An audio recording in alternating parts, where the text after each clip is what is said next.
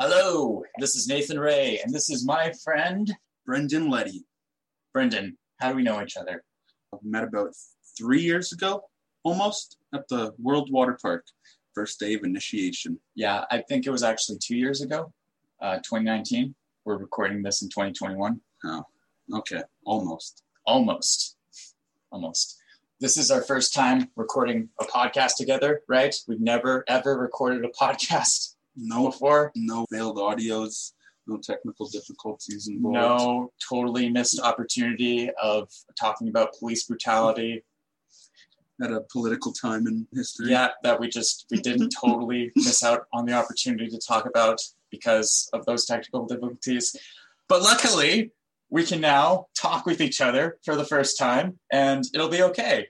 This conversation will be okay. From what you remember of our first meeting, what was your first impression of me? I thought you were extremely different for the fact that you were so talkative and so energetic to a bunch of random strangers that you did not know at all. You were so friendly and so open, and you wanted to know everybody's name. And I thought that was super cool. A little weird, just because it's not normal, but I thought it was super cool, and that's why I thought we were going to get along. That's interesting. The reason why I was doing that at the time was because before working at the water park, I kept on getting fired from certain jobs, working in retail, working in other industries. And I felt like part of the reason why I kept getting fired from those jobs was because I wasn't making enough personal connections with my coworkers. And so I figured, all right, I want this job to stick because if I don't have this job, then I'm forced into bankruptcy. Well, you're an extremely likable guy. So keep that up, and it'll, it'll get you far. Uh, I'm kind of a divisive guy, even within the water park. if people are up for open conversation and like hearing other people's opinions, which actually isn't extremely common today, Yeah, they can get along with you super easily, I think. yeah, maybe. I think for myself, the first impression I had of you was that you just weren't going to be important in my social life. Before meeting you, I've had native friends before, but you're just so different from me. You're like, you come from this lower class ghetto background. You were talking about smoking weed and getting high and all the girls that you were dating. And I come from this very conservative Christian background where my parents, if you and I had been going to high school together, they probably would have advised me to Stay far, far away. stay far, far away from you. Yeah. You know, I don't think your parents were the only ones who would have said that. Yeah. But I think, like, I don't know, we just kept on talking with each other. Maybe it was because we knew each other from the orientation. I was very shy going into that. Yeah. I had just had about six months of just isolation out in Elliot Lake. And I was coming back living with one friend that I knew from before and not talking to anybody. So I was super in my own bubble. Yeah. So you coming over and talking to me and you wanting to have conversations with me, making me open up, it, it definitely helped me a lot. It helped me talk to other people at the water park. It helped me talk to people that you were talking to at the water park. And it honestly did make things more enjoyable having you as a friend. Yeah. I looked forward to our bus rides. Absolutely. I think one of the interesting things that happened as a result of our friendship is that I was fairly open about what was going on in my life. You were fairly open about what was going on in your life. I don't know if you want to get into any detail about what was going on during that time with your family and your own work situation. But for myself, I was always talking about okay, I need to focus on saving money. I need to focus on my faith and the relationships that I have in talking to people about my faith. And I think that just after I ended up leaving the water park, I Sad day. Very sad. Very- very sad and harrowing. When I heard the news, I was so upset, bro. I heard, oh man, I heard from multiple people who've watched it happen. So everybody's like, Did you see Nathan get in a fight with that tattooed dad? And I was like, Excuse me? Who did what now? My friend Nathan? And everybody's like, Yeah, yo, he got in a fight with a dude at Blue Bullet. And I was like, oh my goodness, well, what happened to him? I don't know. He's in the office right now. And that was the last time that I saw the dude at the water park. Until the very next day when I decided to return and say goodbye to all of the people that I worked with. Oh, that's right. You did just come, little little petty, but I like it. I figured, hey, like you, got the right. yeah, I have these free tickets. I can come into the water park. I know that the janitorial staff will provide me with some free food. And so I figured that the best way to, you know, stick it to the boss was to go back to the water park and do it without having to pay a single cent. I like it. But in the aftermath of that, just watching what was going on in your life, I think there was a particular call that you and I had where you were talking about how you had found religion through looking at random verses on Instagram, out of all things. Yeah, a lot of random quotes by different people in history, a lot of Bible verses just out of context, but it was like I was meant to see it, you know? Yeah, It was like exactly what I was reading was the exact situation I was in, and it was the exact advice I needed to be given. anything that particularly comes to mind? Um, if only I could remember the verse. You probably will remember it or know it, but it's um, the pain you are feeling today cannot compare to the glory that you will be feeling tomorrow. Romans 8:18 I consider that our present sufferings are not worth comparing with the glory that will be revealed in us for the creation waits in eager expectation for the children of God to be revealed for the creation was subjected to frustration not by its own choice but by the will who subjected it and hope that the creation itself will be liberated from its bondage to decay and brought into the freedom and glory of the children of God I got the Instagram short version. but still an amazing message no, uh, 1000%. And when I thought about what was going on in my life and when I thought about, you know, what I've already overcome in my life, I could do it. And if I just put my head down and, you know, I had a goal and I set out to finish it, I could get somewhere like this. yeah, you, like you have an amazing apartment now. And I think I remember when you went back to Elliot Lake for about a year and then you came back, Yes. you had about $30,000 in savings. Mm-hmm. And coming from the person that I knew at the water park who once you got your paycheck, you'd go out and you'd buy a $300 t shirt. And I would just shake my head and just wonder, like, what the frick are you doing, man?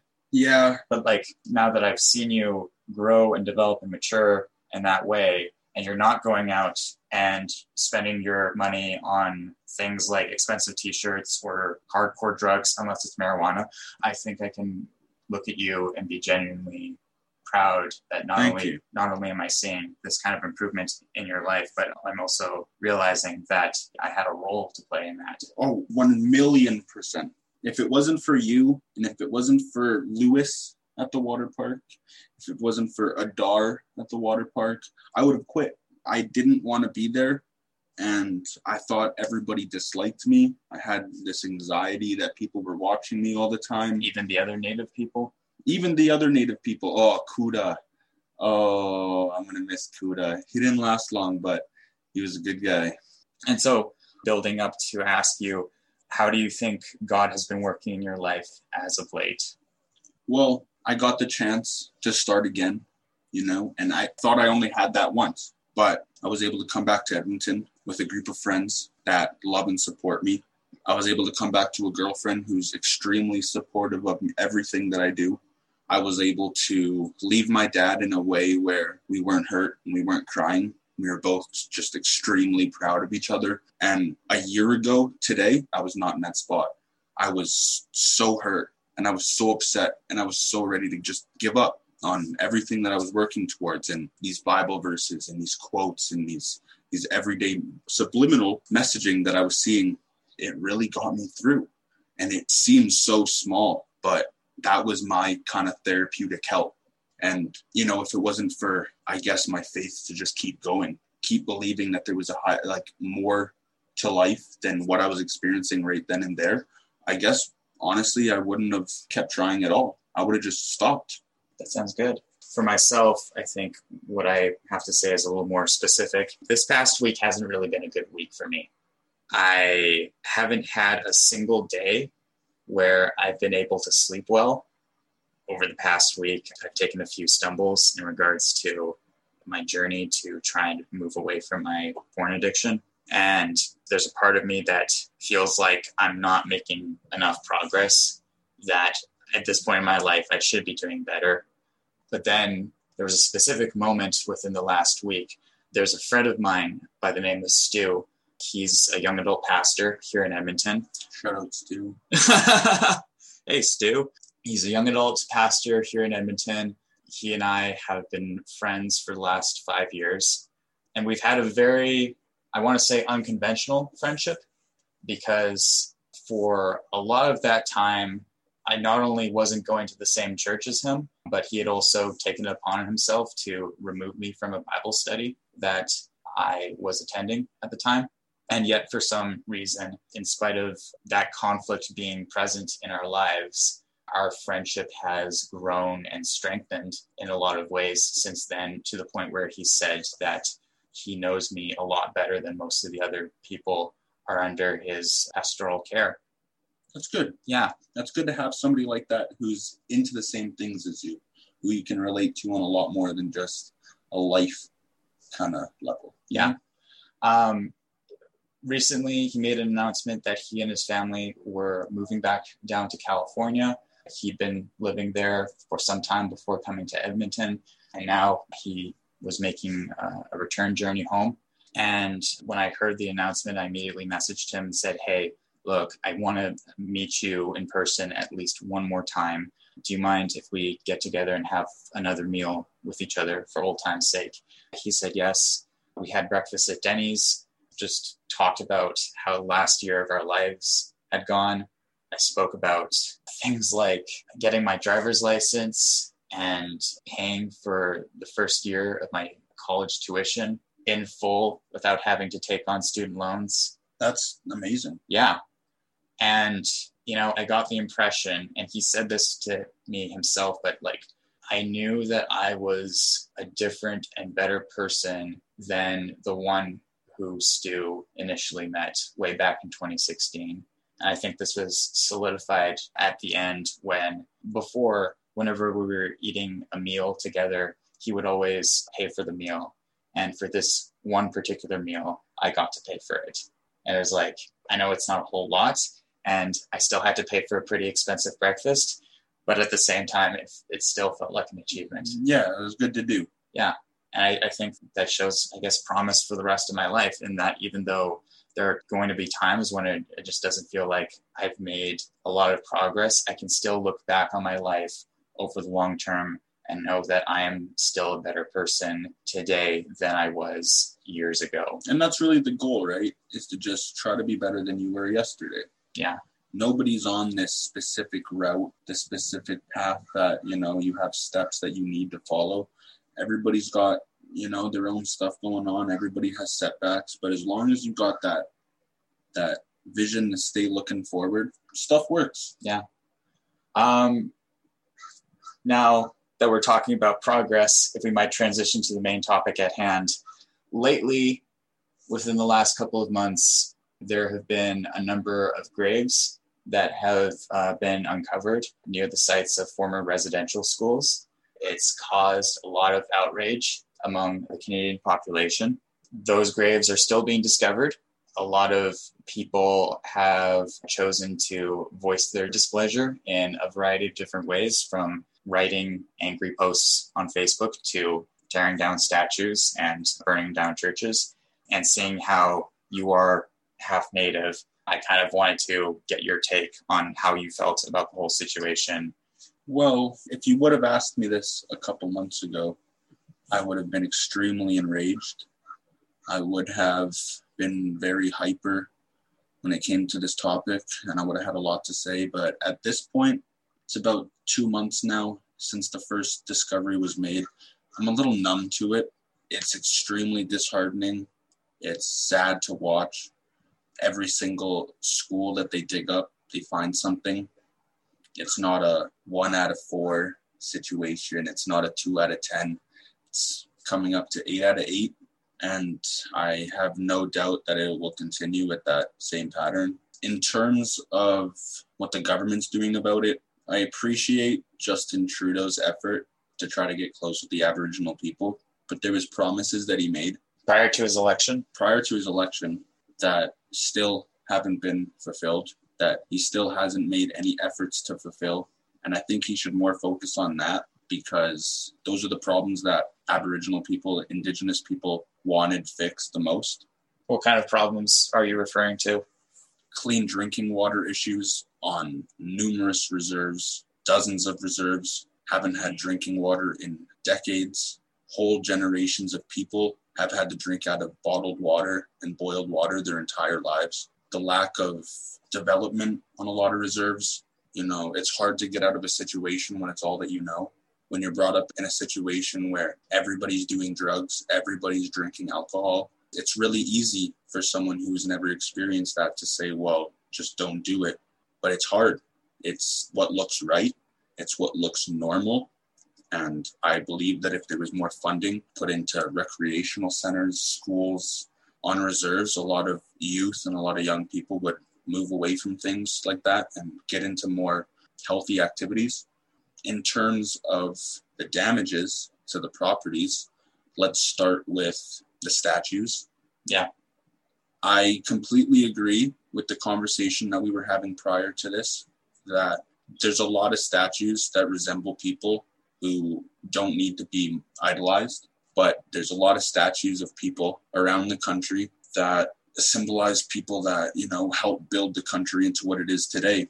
They might have had some ideas and some racial values, but there's ways where we can change the symbolism of the monument, but not completely erase what it means. Taking away the monuments at Grandin Station, for example. Yeah, like there was this mural that was covered up of the residential schools, and they covered it up with the. I think there was just like an orange sheet. If there's a special word for what the color means, though. Reconciliation. Reconciliation. That's the color for that. So I think that's amazing. Changing it to government center, you know, because that's really what it all it needs to be known as. I think that's amazing. I think that's a perfect way that the governments have decided to honor what's going on and actually take action into trying to make a difference and trying to show people that they want better. I think that the residential schools need to be searched faster. I think that the government needs to give all full rights to search every property because there really isn't a reason not to. There's reason to believe that there's more bodies and there's more evidence to uncover to show that this was a large scale genocide and it needs to be talked about worldwide. People need to be held accountable. If that's the Christian church, if that's the Canadian Christian church, if that's people who are still alive today who worked on these properties and helped, you know what I'm saying? Yeah. Somebody needs to be held accountable. Now, personally, when I watched the Pope get all of that hatred, I felt one of two things. I felt like he didn't address it properly, but I felt like it's also not his fault directly, right? Yeah, he was not the Pope who was. Not at all. And if he would have been, things would have been different, right? That's what you want to believe. And there's no 100% saying that that would have been different. But, you know, someone needs to be held accountable. But people who just believe in a religion do not, right? So burning down these churches, I believe, is not a good idea. People have had birthdays, weddings, anniversaries, gatherings, you know, memories at these churches. Yeah, and what I've noticed about the locations of those churches is that those churches are actually servicing native communities who are willingly partaking in this religion. And I think it creates its own complicated situation. From what I've heard in the indigenous community, it's the older generation who really doesn't know too much better. They don't know too much different. You know, it was a very conservative time in Canada. A lot of people were going to church. There was a lot of Catholic schools, and it was the generation right after the residential school kids, right?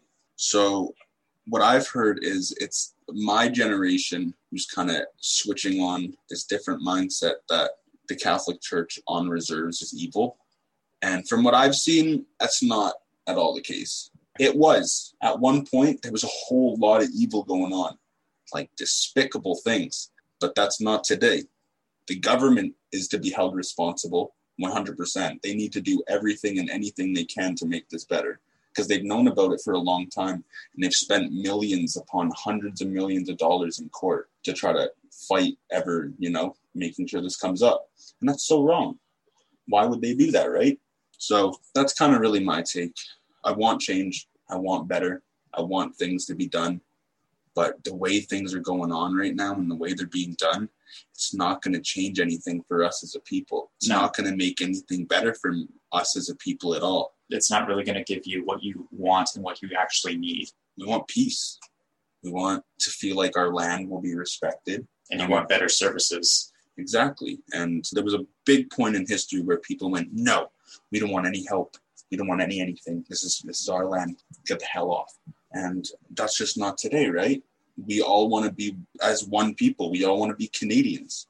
We're such a multiculturalized country that it doesn't matter if you're black, white, yellow, purple, blue, you're Canadian. And I think that's also what our generation is about to achieve is a great, great unity. And I believe the next generation will be even stronger.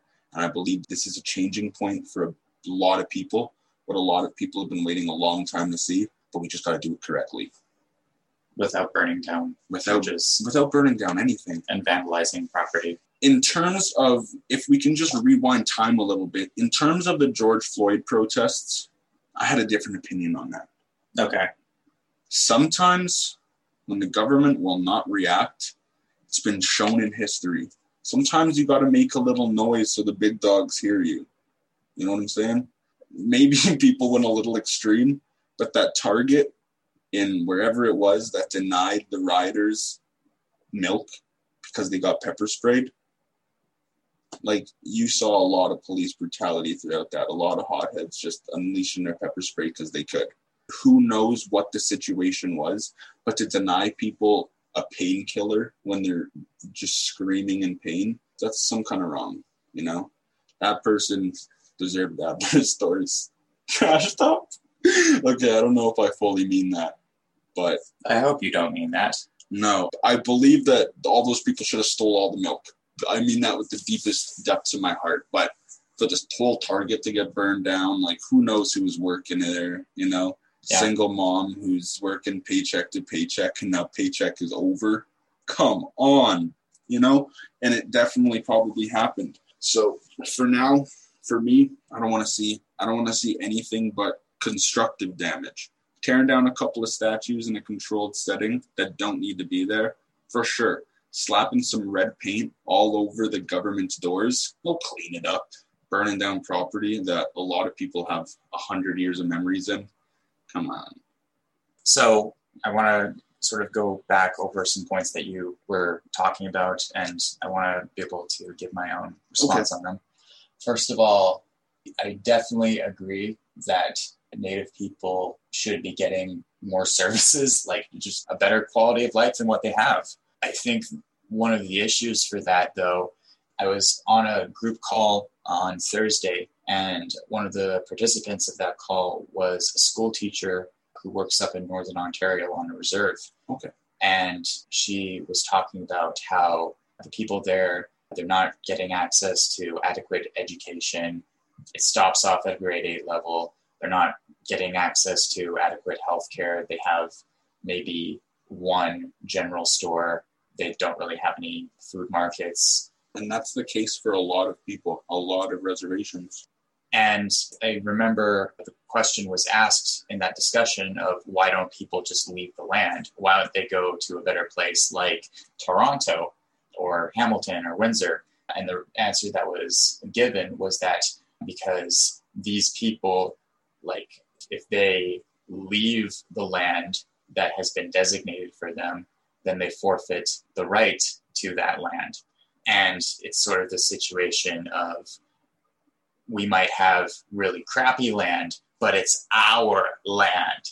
And a lot of it's been taken. Yeah. There was a whole lot more that used to be there, but wasn't being used. And that's the issue a lot of the times when it comes to like the pipeline or other kind of construction.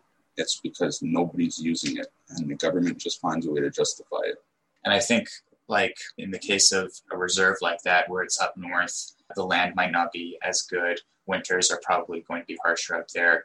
It's probably even more the case over in the territories. And looking at how Parliament divvies up its members based on provinces and territories, Ontario obviously has the largest amount of representation because it has the highest population. But I think each of the territories get only like what one MP each, and like even if they were to all band together and say we're going to get what we need for the territories, like they probably need to get involved in a greater coalition if they want to get what they need. But obviously, that's not always going to work out. And so, this is one of those situations where it's like, wow, this is a really terrible situation. I wish that the government could step in and make things better for these people who are living out in the middle of nowhere. And we can talk about systemic injustice all we want, but this is sort of baked into the system where the places with the least amount of people living in their land, they're going to get the least amount of representation in parliament. And the question is well, if the government isn't going to pay attention to these people, you mentioned earlier about making noise. Uh, do we do that? Do we engage in other fundraising activities? Do we set up our own charities? I would donate to a charity. And going back to what you just said with people wanting to stay on their land, yeah, that's sometimes not the case at all. Sometimes people come into town and they put up posters for big money jobs, and people say, Who cares? I got a family now. I need to support my kid. They're offering $26 an hour. I'm going to go do that. And I'm going to go live in the city. I'm going to go live in a big town because, you know, what is there to support me here? Nobody's going to support me here. And people just do decide to leave. Yeah. My dad wanted to raise me in the little town of Elliot Lake and help me with whatever is going to happen. He keeps thinking there's some big boom going to come in. 100,000 people are going to move there. But I'm a city boy and that's just my lifestyle there's probably a whole lot of other kids that are like that, you know. They move to the city for a little bit to go to school and their parents try to get them to go back and they don't want to. Yeah. I think there are certainly opportunities, but like I don't know, most of them are government opportunities and you kind of need that one lucky shot. And you're not always going to get that lucky shot. Yeah. The more I think about it, the more I have to wonder, like, what is the solution to this? And I guess that's part of why I'm bringing you on the show is like, what do you see as solutions to this that doesn't involve hurting other people more? Yeah, it's a big question, right? Because this has just been pushed on for so long and hasn't been looked at. Where, you know, if they would have tried to do something about this so many years ago, maybe it would have been a little bit easier. So many, there would have been a lot of other people there to help with jobs or water treatment plants and yada yada yada. But I forget who said it, but it was a press conference and somebody said if there was a water crisis issue in Toronto, the water got poisoned and nobody could drink out of their taps, the government wouldn't think about how much money is this going to cost because Toronto's out of clean water now. They need to do it, right?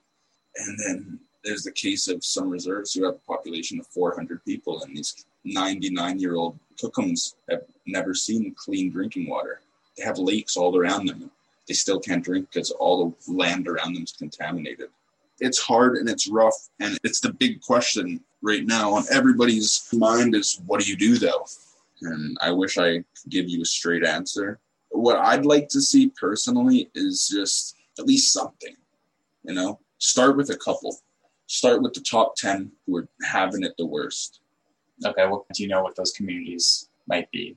I'm not 100% Take an educated informed. guess. I'd, I'd say definitely in the territories. We're definitely looking at the Yukon and Nunavut because, you know, their grocery prices are through the roof because they don't have enough. And there's a lot of communities that I see in Ontario who are just not doing the best. I hear like around Montreal, it's just systemic racism so high there for Aboriginal people or Indigenous people, and because they don't speak French. Probably, if I had the money, I could make some calls, give a couple emails out. Who's doing the worst? Who can I help? I'd do it.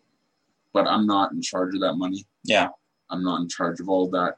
And maybe it's because we have a government who has different priorities right now. Things might shift, things might change, and who knows what it'll do for the country.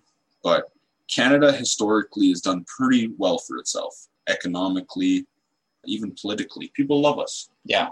Now we got to fix what's going on in here. Yeah. We don't have to worry about our image to the other countries. Let's worry about what's going on with our own people. So, two questions I have in response to that. First of all, I mentioned earlier that you had about $30,000 in savings. Obviously, you don't have that right now. No, sir. But if you were to ever reach that amount of money again, do you think that you would want to invest it in, I don't know, maybe starting up your own charity, maybe sending it to people you trust? You know what I do want to do? I actually, me and my friend Michael Badger, we have a charity that we do want to start up.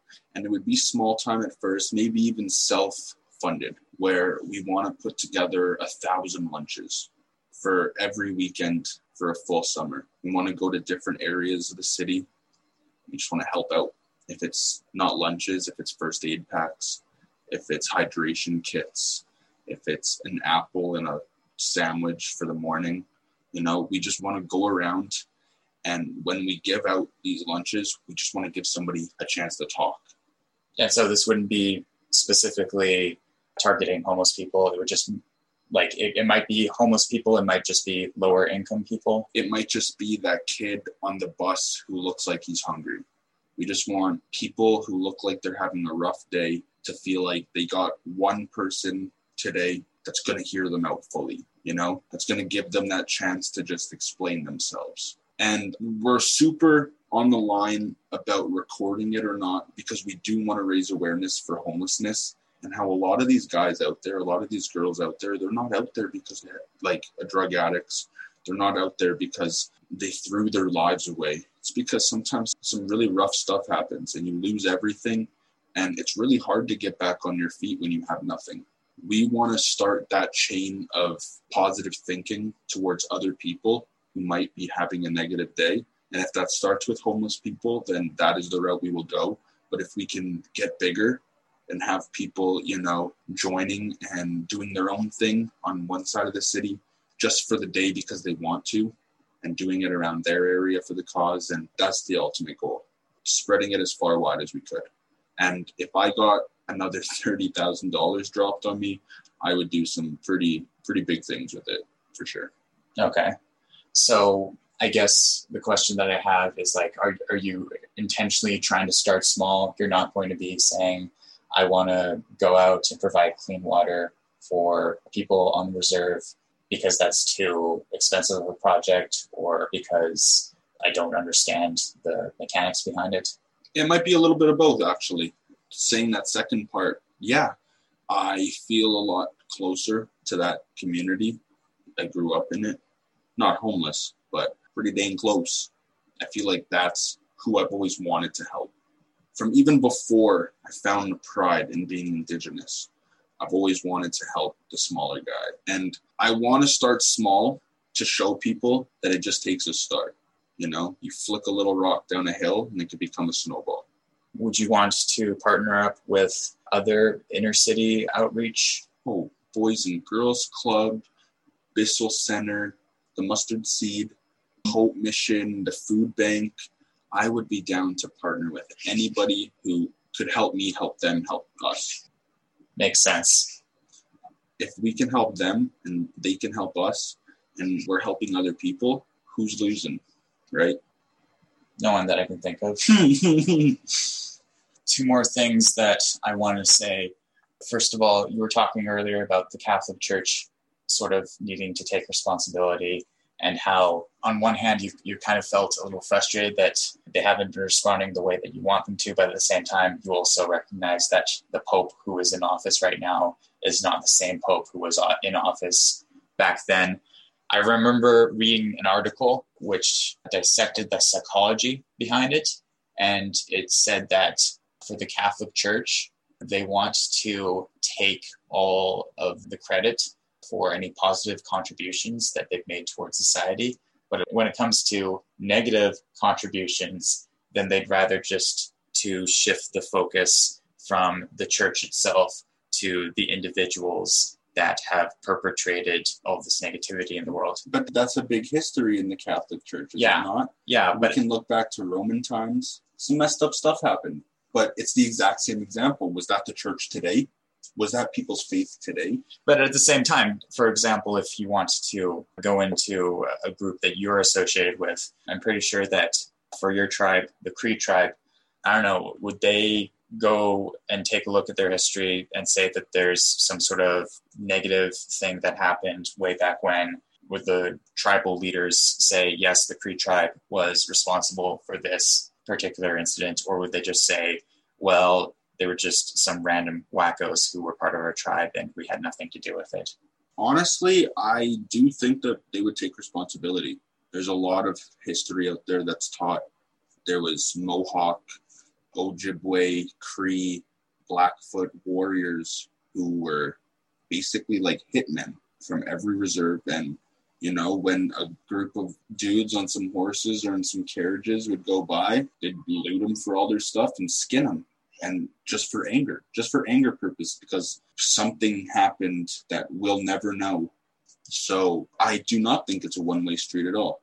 I definitely think that there was definitely some rape and some pillaging and some gross stuff on both sides. But you got to remember, everybody had a reason for what they did. You could be angry. Like, there's a lot of white people of British heritage that believe that everything that they did here was for the greater good. And That we were a bunch of savage animals, didn't know nothing. And when they came here, they taught us how to eat with our mouths and, you know, taught us how to wipe our bums and that they saved us. I don't believe that at all. But do I believe that a lot of the technology that they brought and a lot of the knowledge that they brought and a lot of the good that was taught between both societies, like developed into what I love to be Canada today? Yes, 100%. Yeah. and also, I think for as uncomfortable as it might be to admit this, if the settlers hadn't come and if there hadn't been this interaction, obviously, I think we wish that it could have been less bloody and with a lot less conflict. But you are the product of a native mother and a white father, 100%. and that wouldn't have happened unless people had come over from Europe over to Canada. And you and I, we wouldn't have met each other. at all. I probably would have just been living back in Ireland if I was even born in Ireland. Who knows? Multiverse stuff. Yeah, multiverse stuff, the things that we could speculate about how things could have gone. One more thing I want to touch on. I think earlier you and I were talking, and you mentioned how in public school you and your friends you hadn't really been taught about these things. The residential schools, all of the atrocities that were going Yeah, on. Yeah, maybe because I went to a Catholic school from kindergarten to grade 12, but a lot of my friends went to public schools. Yeah.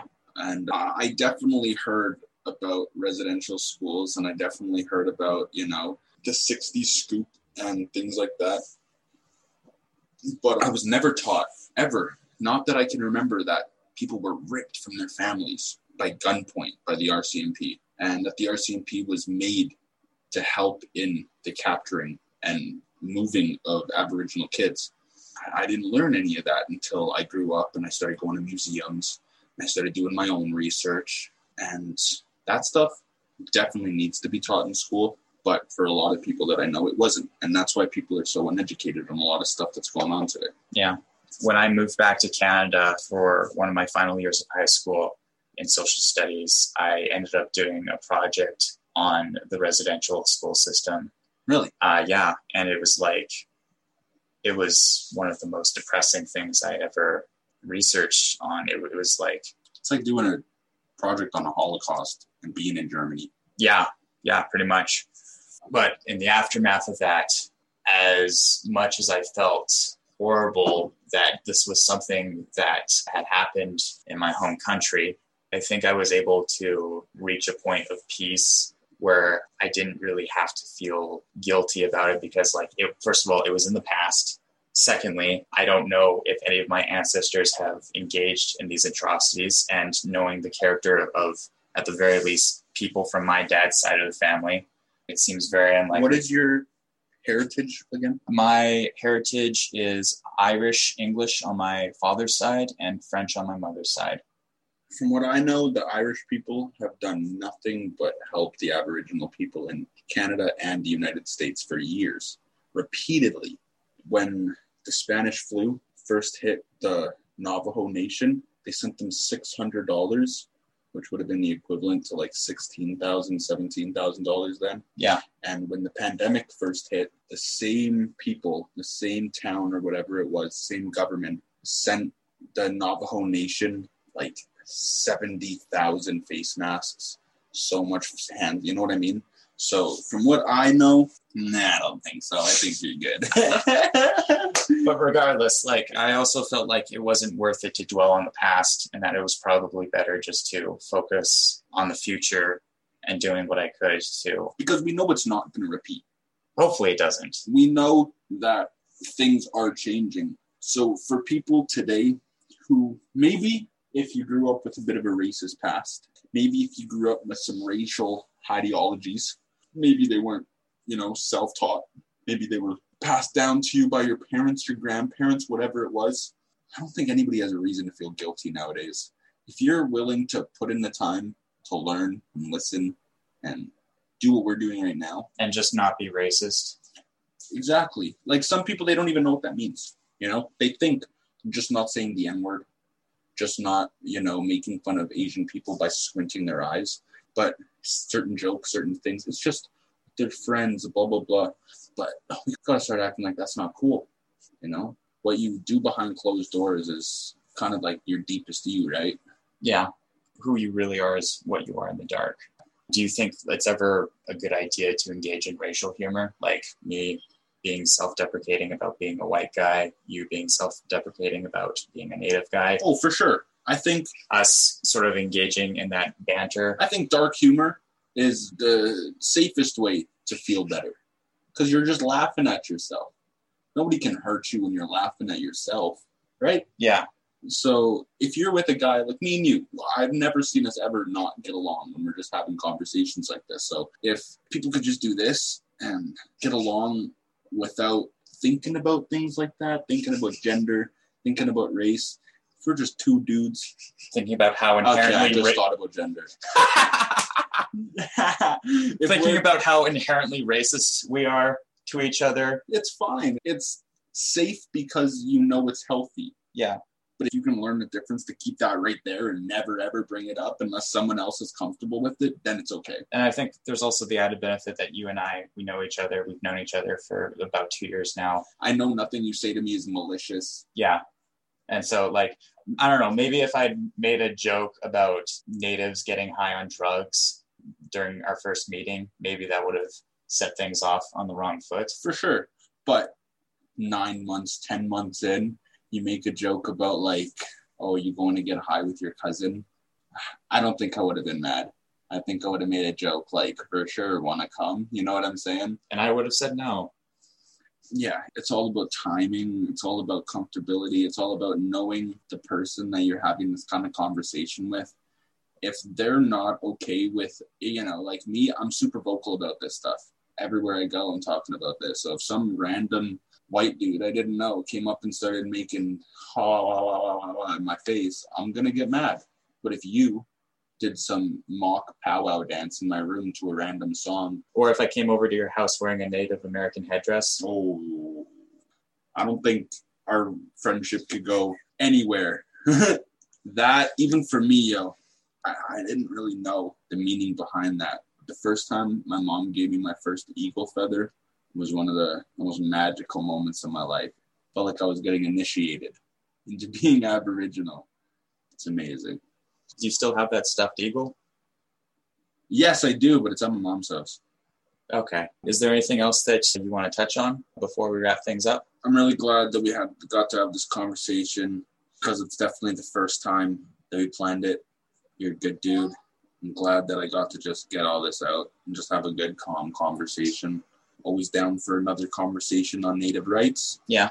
Always down for another conversation on inner city life anything you need, you know you got me. Yeah. And hopefully we can maybe watch some Invincible after this is done. Invincible. Can't wait for season two and three, both confirmed. If you haven't seen Invincible, make sure you check it out. And if you like Invincible, maybe watch The Boys. And if you like The Boys, yeah, I like you. And maybe watch The Walking Dead.